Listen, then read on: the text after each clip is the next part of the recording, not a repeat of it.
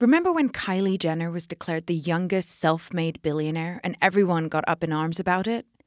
Well, I do, because I wrote that story. I spent hours talking to Kylie and Kris Jenner.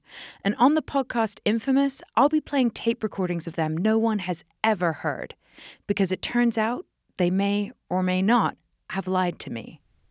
Where do you want me to be? Uh, you can be over there. So, we're back at Kris Jenner's house in Hidden Hills. I'm hovering by a big dark wood dining table, waiting to be told where to go.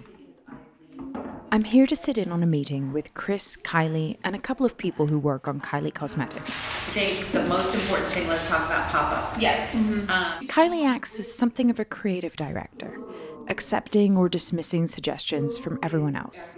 Sometimes Kylie completely smacks down her mom's ideas in the ubiquitous dismissive child way that will sound familiar to any parent. Maybe we should do something like you should think of something like no one's ever done. What are you talking about? No. She's most concerned with aesthetics.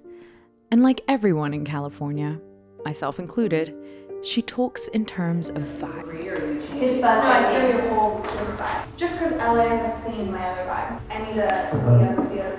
I need those vibes. So now I want them. But it becomes clear to me during this meeting that even though it's called Kylie Cosmetics, it's her mother, Kris, who's really steering the ship. I mean, have we thought about minutes per customer? What if you did that in neon? I think she goes and changes and gets the baby taken care of. Then we meet you at 4:30, which is in. Listen to. Infamous wherever you get your podcasts.